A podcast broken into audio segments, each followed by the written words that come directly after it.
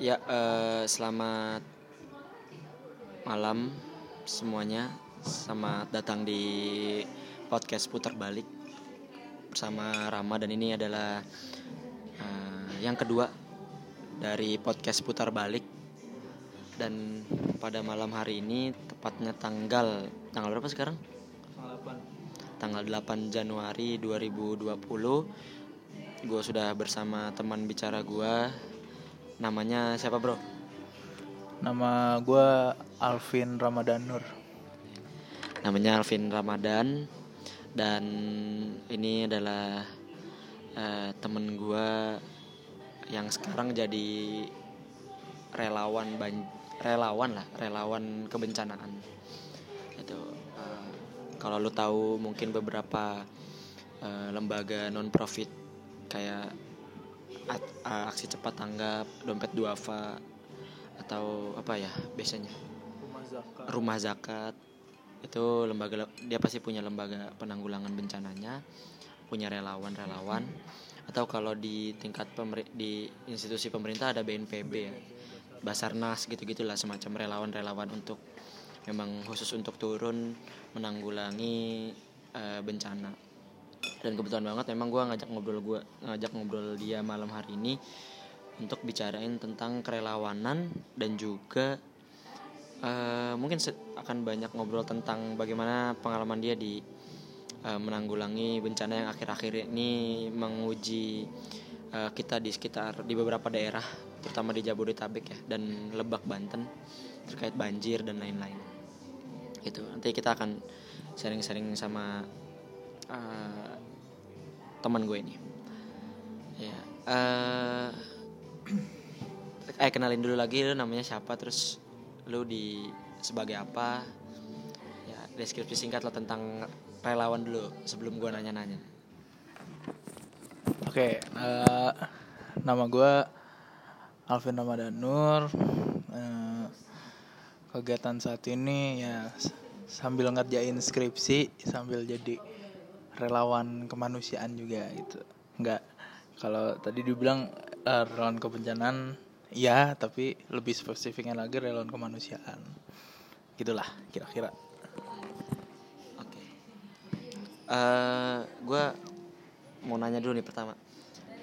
Kenapa akhirnya nih eh, Alvin ini adalah teman SMA gue teman-teman. Jadi eh, udah lama juga gue baru ketemu dia lagi. Dia kebetulan kuliah di Malang.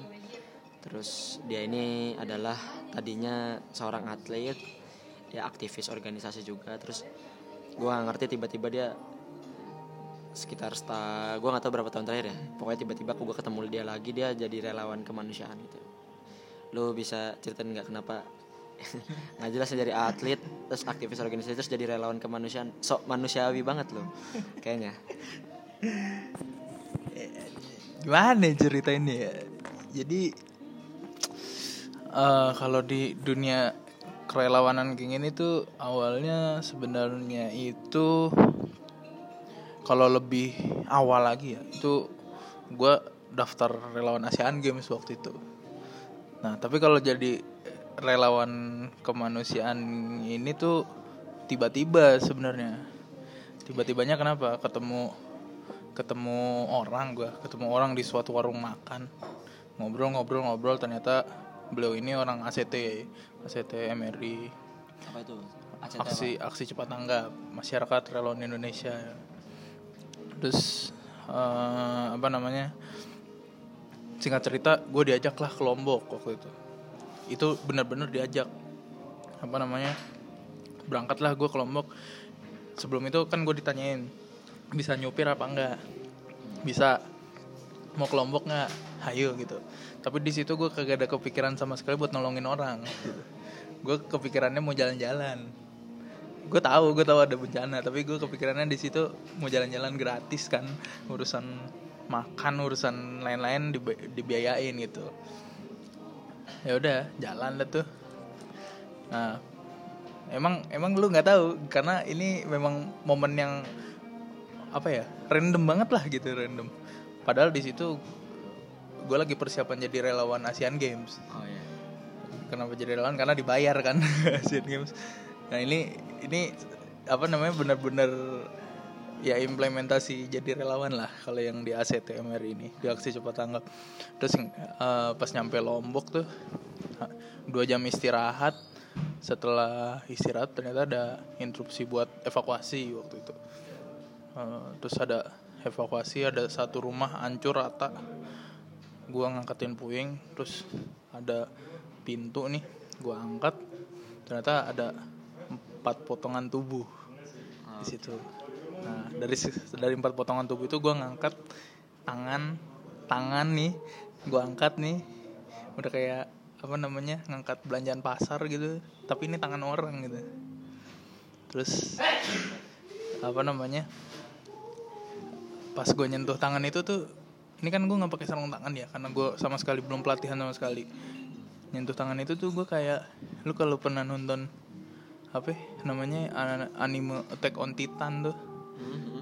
itu tuh pas dia mau berubah jadi titannya dia dia kan kayak ada petir-petir kuning gitu ya terus baru berubah terus dia flashback flashback gitu. Nah itu tuh gue pas nyentuh tangan itu tuh gue kayak diliatin gitu sama Tuhan pas kejadian tuh. Gue ibaratnya di dalam itu gitu tuh. Nah gue bengong tuh. Terus ditegor ditepok. Ditepoknya bukan cuma ditepok lu kenapa bengong? Ditepok diomelin gue ngapain ngangkat pakai ta- tangan? Nggak pakai sarung tangan terus ngangkatnya udah kayak ngangkat belanjaan pasar gitu. Diomelin gitu dah. Tapi hikmahnya dari situ tuh gue sadar gitu. Apa namanya? Balik lagi ke harfiahnya manusia sebagai makhluk sosial lah gitu saling membutuhkan satu sama lain lah gitu.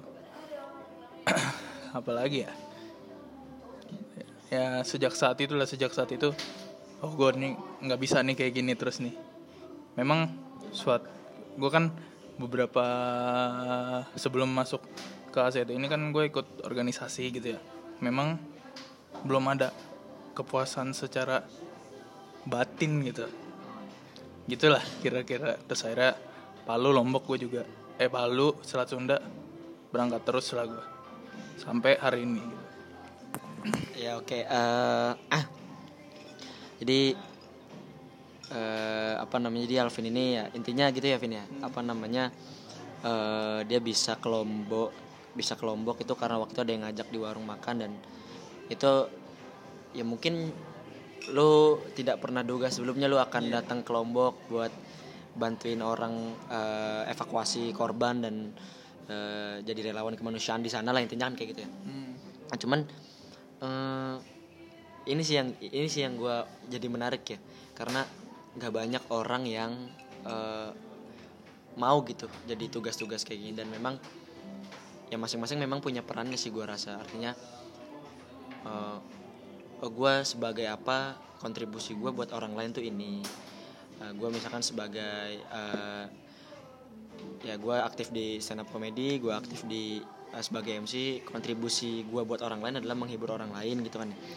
Nah ini ini lu sebelum sebelumnya kegiatan-kegiatan sebelumnya lu merasa agaknya kontribusi lu minim apa gimana nih ke orang gue nggak hingga akhirnya lu punya keputusan eh kayaknya ini jalan gue nih buat bermanfaat sama orang. Mungkin kayak gitu ya kali ya? Ada ada klik di sana akhirnya ada semacam kayak atau tahu ya kalau oh, nyebutnya ilham mungkin ilham kali ya? Ya gue nggak tahu lah. itu atau kalau kalau gini kalau ngomongin relawan ya kalau ngomongin relawan nih ini kan gue sebelum berangkat Lombok kan gue jadi relawan Asian Games tuh. Tapi apa RTL gue tuh rangkaian tindak lanjut gue itu jadi volunteer Asian Games tidak semata-mata untuk menolong event tersebut tapi karena uangnya. Itu. oh iya benar benar benar. Ta- eh, enggak tapi gue gue penasaran. Eh, di momen lu akhirnya terpanggil buat sampai sekarang ya jadi relawan terus bisa terus-terusan aktif kan bahkan lu udah ikut beberapa kali pelatihan ya? Pelatihan terkait apa aja lu? Perencanaan terus sertifikasi apa lu? Sertifikasi asesmen kebencanaan terus mitigasi bencana gempa sama tsunami sama eh, rangkaian rescue tuh. Ada fire rescue, jungle rescue, water rescue, sama vertical rescue. Gue baru ngambil yang water rescue sama vertical rescue. Terus jurnalistik sama trauma healing tapi baru yang dasar udah.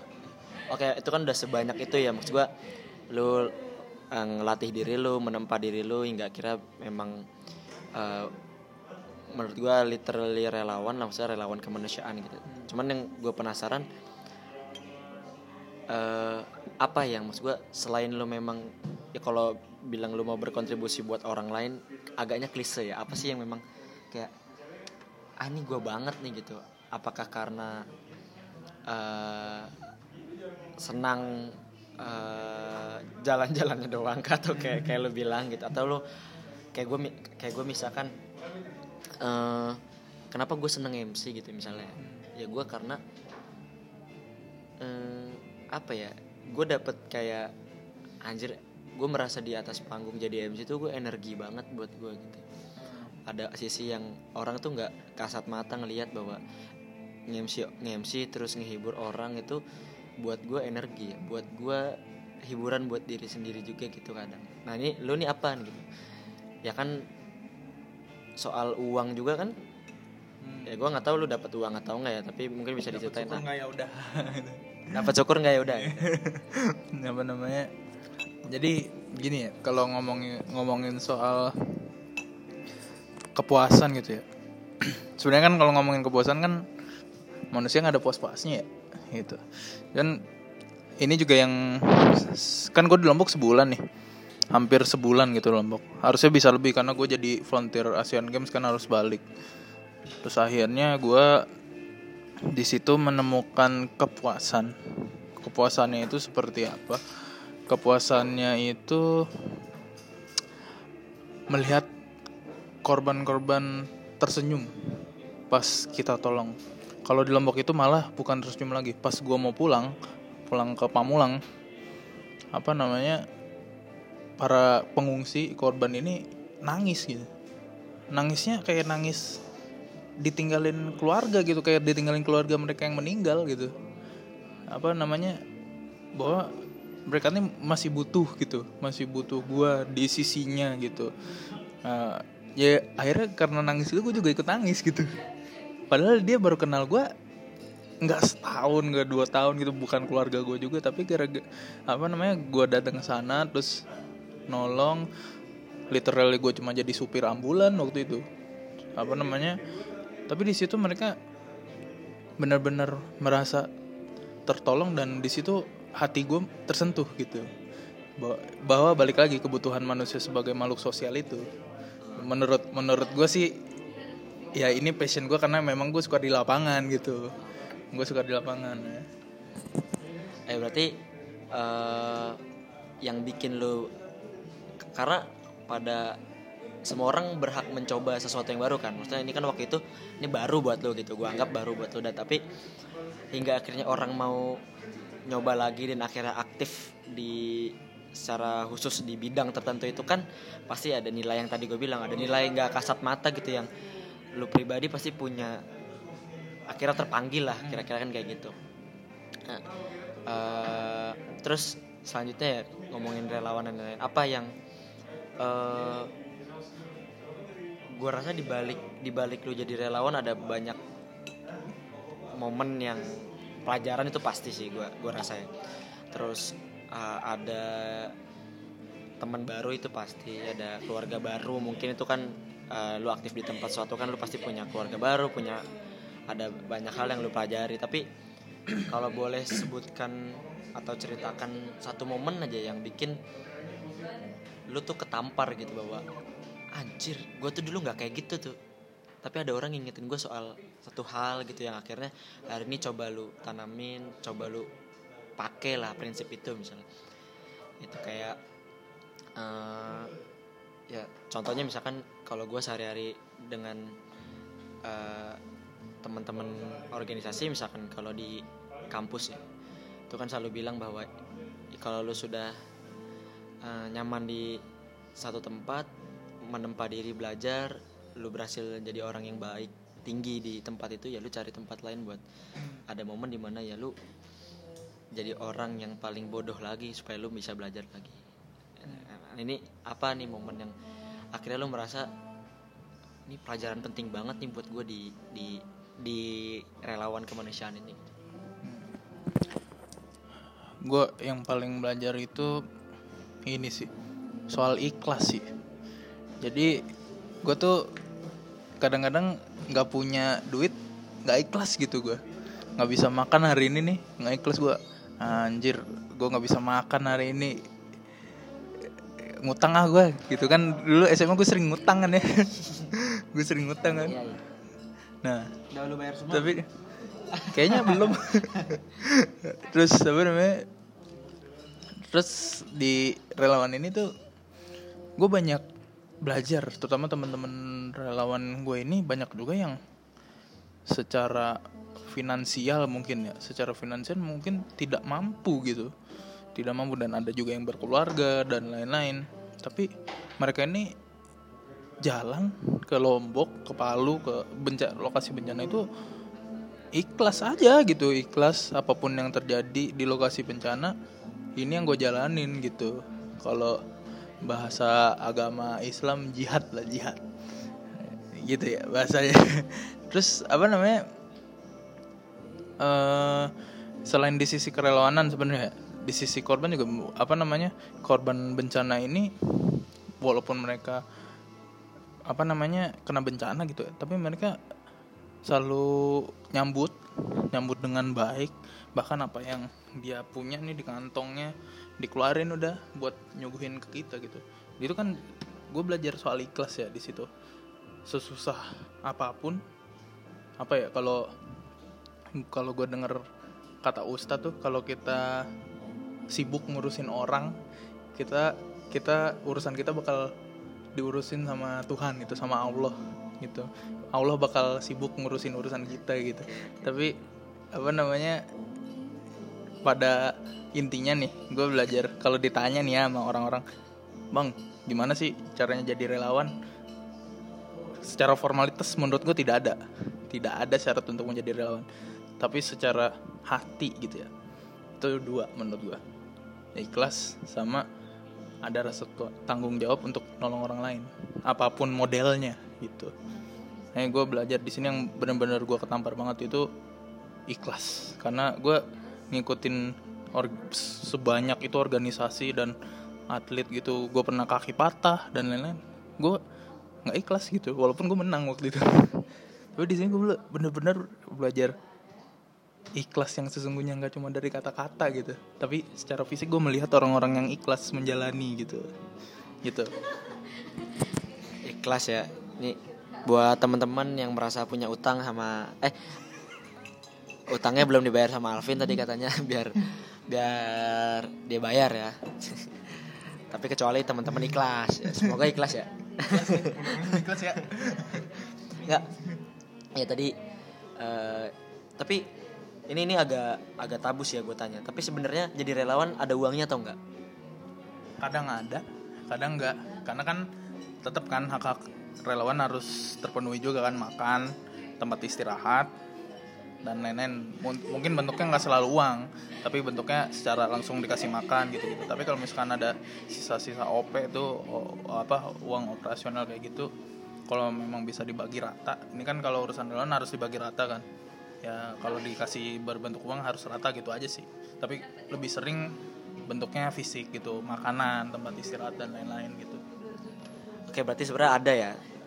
Eh, cuman tidak tetap. Ya gitu. Tidak tetap. Ikhlas ikhlas. Ingat ikhlas. Ya nggak semua orang sih bisa sih. Gue juga nggak kepikiran sih kalau tiga bulan jadi relawan terus eh, istri di rumah misalkan suatu saat punya istri ya terus kita akhirnya kan nggak tahu ya eh, it- tapi tapi gu- eh, yang menarik juga pin adalah eh, kemarin ya belum lama kita awal tahun baru ini dicoba lah terutama daerah Jabodetabek ini kan banjir. Gue kemarin sempet ke tempat banjir juga ke Lebak. Gitu gue ke Lebak dan apa namanya Iya gue baru pertama kali juga sih benar-benar datang ke tempat bencana yang terkena dampaknya luar biasa gitu. gue nggak punya eh, sertifikasi relawan, gue tidak punya skill, disuruh orang-orang pada ngela- apa gue wakil jadi gue datang ke Lebak, gue datang ke posko eh, ke posko Muhammadiyah Disaster Management Center. Ya karena diajak kawan juga kan. Terus datang orang tuh datang ke desa-desa pelayanan kesehatan gue nggak punya ilmunya. Eh, bantu evakuasi juga gue fisik juga sebenarnya juga tidak mumpuni. Gue lihat soalnya orang-orang relawan ini luar biasa fis- fisiknya gitu ya. Terus eh, apa namanya ya bantu inventarisir eh, korban gitu ya asesmen dan lain-lain. Gue juga tipis-tipis lah modal komunikasi aja gitu. Ya akhirnya gue punya skill nyetir yang lumayan kepake lah ya. Akhirnya gue bisa bantu di sana. Con maksud gue emang sih yang benar lu bilang eh, apa ada apa ya ada banyak hal pelajaran yang gak kasat mata bisa kita lihat gitu. Kayak gue kemarin itu itu gue ke salah satu desa di eh, si Cimaraga. Apa gue lupa namanya lagi. Pokoknya ada salah satu desa di eh, Kabupaten Lebak itu salah satu terkena dampak paling luar biasa gitu. Karena eh, lumpur itu eh, banjir itu naik sampai eh, 30 meter dari bantaran sungai lah 20 sampai 30 meter. Atap masjid itu ketutup lah. Tutup rumah-rumah di bantaran habis. Lalu saat gua gua ke sana pun di lim, 6 hari pasca banjir itu lumpurnya masih setinggi pinggang gitu. Setinggi pinggang dan ada bapak-bapak salah satu warga yang bilang ya dia nemenin gua buat asesmen waktu itu. Asesmen terus dia bilang lihat deh ini rumah lihat deh dia nunjuk rumahnya. Lihat deh ini rumah saya dan rumah saya habis. Ya tapi nggak apa-apa lah anggap aja ini anggap aja ini lagi dites. Ya itu yang tadi gue bilang terus dia masih sambil senyum terus ketawa sendiri sih. Menurut gue dia sambil menghibur dirinya lah. Tapi dia bisa nyeritain nunjuk rumahnya yang rusak ke gue aja itu menurut gue udah luar biasa kuat gitu. Gue kalau jadi posisinya dia mungkin rumah gue habis kayak gitu dan gue nggak punya apa-apa lagi. Udah gila kali ya udah gila. Dia masih sempet nunjukin nih deh rumah saya habis kan luar biasa nih banjir. Terus dia sambil masih ketawa dan ngerokok gitu. Maksud gue ini yang sisi lain yang gue nggak pernah akhirnya pertama kali gue temuin gitu. Ketika gue turun bantu jadi rela gue nggak anggap diri gue relawan ya tapi gue membantu relawan. Supir lah gue kayak gitu nih keren. Dan sampai di momen ya gue datang ke pengungsian mereka tuh masih menyuguhkan apa yang mereka punya gitu. Mereka perlu dibantu yes tapi mereka juga tetap memuliakan posisinya mungkin gue sebagai tamu yang hadir ke sana gitu. Ini yang yang akhirnya kemarin experience baru sih buat gue gue akhirnya lebih banyak belajar ya keti- eh maksudnya lebih banyak gali pengalamannya ketimbang gue bantuin jadi relawan tapi it's okay lah ya lu kemarin kondisinya terakhir di eh, lu kemarin ke Lebak juga ya apa ke- Iya. ke beberapa daerah di iya Bekasi, Jakarta, Tangerang, ke Lebak juga. Eh, lu bisa ceritain gimana kondisinya nggak sing singkat aja ya maksudnya. kalau gue kemarin dari gue berangkat itu pas banget. Dari hujan deras banget tuh dari sebelum tahun baru tuh. Sampai kejadian tuh banjir. Sebenarnya tuh gue udah ngitung-ngitung masih banjir tuh karena hujan gak berhenti berhenti kan dari sore. Posisi gue lagi di Bintaro lagi ada acara ACT juga tuh. Terus hujan gak berhenti berhenti kan terus gue ngeliat gue tidur sempat tidur di mobil tuh sempat tidur di mobil ngeliat hujan gak berhenti berhenti ah udah nih banjir nih kayaknya. Bener aja gue subuh di chat kantor. Kumpul kantor Ciputat base camp. Mako lah mako. Kumpul set. Langsung ada empat tim jalan. Gue tim tiga. Jalan ke Kemanggisan Rawabuaya Kapuk sama Cipinang karena kondisi lu masih hujan kan masih anget-angetnya gitu masih anget-angetnya ya tinggi semua air tinggi semua. Lo apa datang nih ke Manggisan assessment ternyata masih masih ada beberapa orang yang itu kan di Kemanggisan itu kepotong sama kali deres banget itu kalinya. Itu di sana masih banyak orang kita belum bisa evakuasi karena listrik nyala listrik masih nyala. Kalau kita paksain sebelum kita mau masuk situ kita udah dapat info di Bekasi udah ada yang meninggal gara-gara dia maksain nyebur listrik masih nyala setrum dia. Nah, kata nunggu tuh nunggu listrik padam dulu baru bisa evakuasi. Tapi sambil nunggu ada kejadian lucu ini sebenarnya. Gue nggak kepikiran soalnya. Apa namanya? Pas eh, listrik padam mau masuk tuh gue set buat ngedobrakin kayu-kayu kan. Terus pas udah dikit lagi nih nolong orang gue pikir kayu gitu. Ternyata apa ya? ular. Ular piton 4 meter. Gila. Ular depan mata lu nggak kepikiran gue terus gue baru kepikir oh iya ini Jakarta banjir. Ular semua keluar. Ular biawak semua keluar udah gue gua ini sebenarnya gue takut gitu takut tapi gue stay cool aja gitu. Orang rescue takut lucu gitu. Terus udah nolongin dua orang terus gue pura-pura sakit perut ya. Gue pura-pura sakit perut. Duluan duluan padahal gue deg-degan gara-gara ngeliat ular gitu. terus uh, singkat lagi geser tuh rawa buaya sambil nganterin perahu kan soalnya. Soalnya ada gue bawa perahu kecil tuh tim gue bawa perahu kecil ada beberapa kampung nggak bisa pakai perahu gede uh, bisanya pakai perahu kecil ada bayi juga dan lain-lain kan orang sakit. Terus tiba-tiba ditelepon sama orang kantor geser ke Cipinang. Jauh kan di Jakarta Barat ke Jakarta Timur gitu. Jalan. Terus apa namanya nyampe Cipinang itu itu banjirnya setinggi atap. Atap udah ketutup semua sama air. Terus eh, yang berabenya lagi di sana gangnya sempit. Laporan dari kantor itu kita evakuasi rumah pojok karena ada bayinya tiga bulan. Kirain gue rumah pojok. Kayak dari pintu masuk ke rumah paling pojok gitu ke blok paling pojok. Ternyata udah rumahnya paling pojok di apa namanya beda RT nah RT-nya itu dipisahin sama kali. Kalinya deres. Gitu dikirain cuma rumah pojok gitu. Ternyata dipisah sama kali orangnya udah teriak-teriak kan. Karena posisinya bayinya udah nggak sadarin diri. Eh, sebelum ACT masuk marinir ada tapi dua perahu bocor gara-gara kena kayu serpihan kayu karena kalinya deres terus perahunya Brimob pakai mesin mesinnya jebol. Akhirnya kerjasama tuh kita ACT marinir sama Brimob evakuasi terus komandan gua komandan regu gua ngeliat atap kan akhirnya lewatin genteng-genteng gitu. Genteng-genteng sampai pakai tali lempar komandan gua berenang gua nahan talinya. Nah terevakuasi lah alhamdulillah gitu sama keluarga keluarganya tapi eh, nggak tahu nih gue sampai sekarang kondisi bayinya kayak gimana karena posisinya udah nggak sadarin diri pas kita udah evakuasi. Terus hari kedua gue tiga ha empat hari lah evakuasi di Jabod eh di Jakarta sama Bekasi.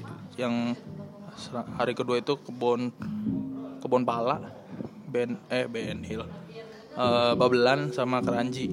Hari ketiga ke Babelan lebih sono lagi tuh Buni Buni Bakti. Gue baru tahu di situ di Bekasi ada pantai gue baru tahu tuh. Gitu. terus daratan luas iya kirain daratan ternyata ada pantai terus apa namanya? Nah di Buni Bakti itu ada info juga tanggal 11 itu gerhana bulan. Bakal kena banjir rob dia gitu. Terus baru pindah ke Lebak support posko Tangsel. Eh, udah paling kira-kira itu tuh. Oke, em, itu tadi cerita dari temen gue Alvin dan sharing tentang relawan dan eh, kondisi bencana di awal tahun ini yang sama-sama kita doakan semoga korban cepat pulih, semua infrastruktur, terus ya segala macamnya bisa kembali seperti semula dengan cepat. Ya bagi ya teman-teman yang mungkin mau menyalurkan bantuan masih dibutuhin banget ya ke beberapa tempat itu bisa teman-teman cek lah ke Instagram ya eh, ke Instagram eh, ke lembaga-lembaga yang memang terpercaya lah. Ada aksi cepat tanggap ada dompet duafa ada eh, Muhammadiyah Disaster Management Center ada Lajismu Basarnas BNPB dan lain-lain. Banyak lah. Bisa nyalurin bantuin apa aja. Eh, terima kasih. Eh, udah mau dengar nih relawan dan dibalik bencana kira-kira tadi diskusi kita. Kayak gitu. Nama gua Rama dan selamat sampai jumpa di putar balik selanjutnya. Bye.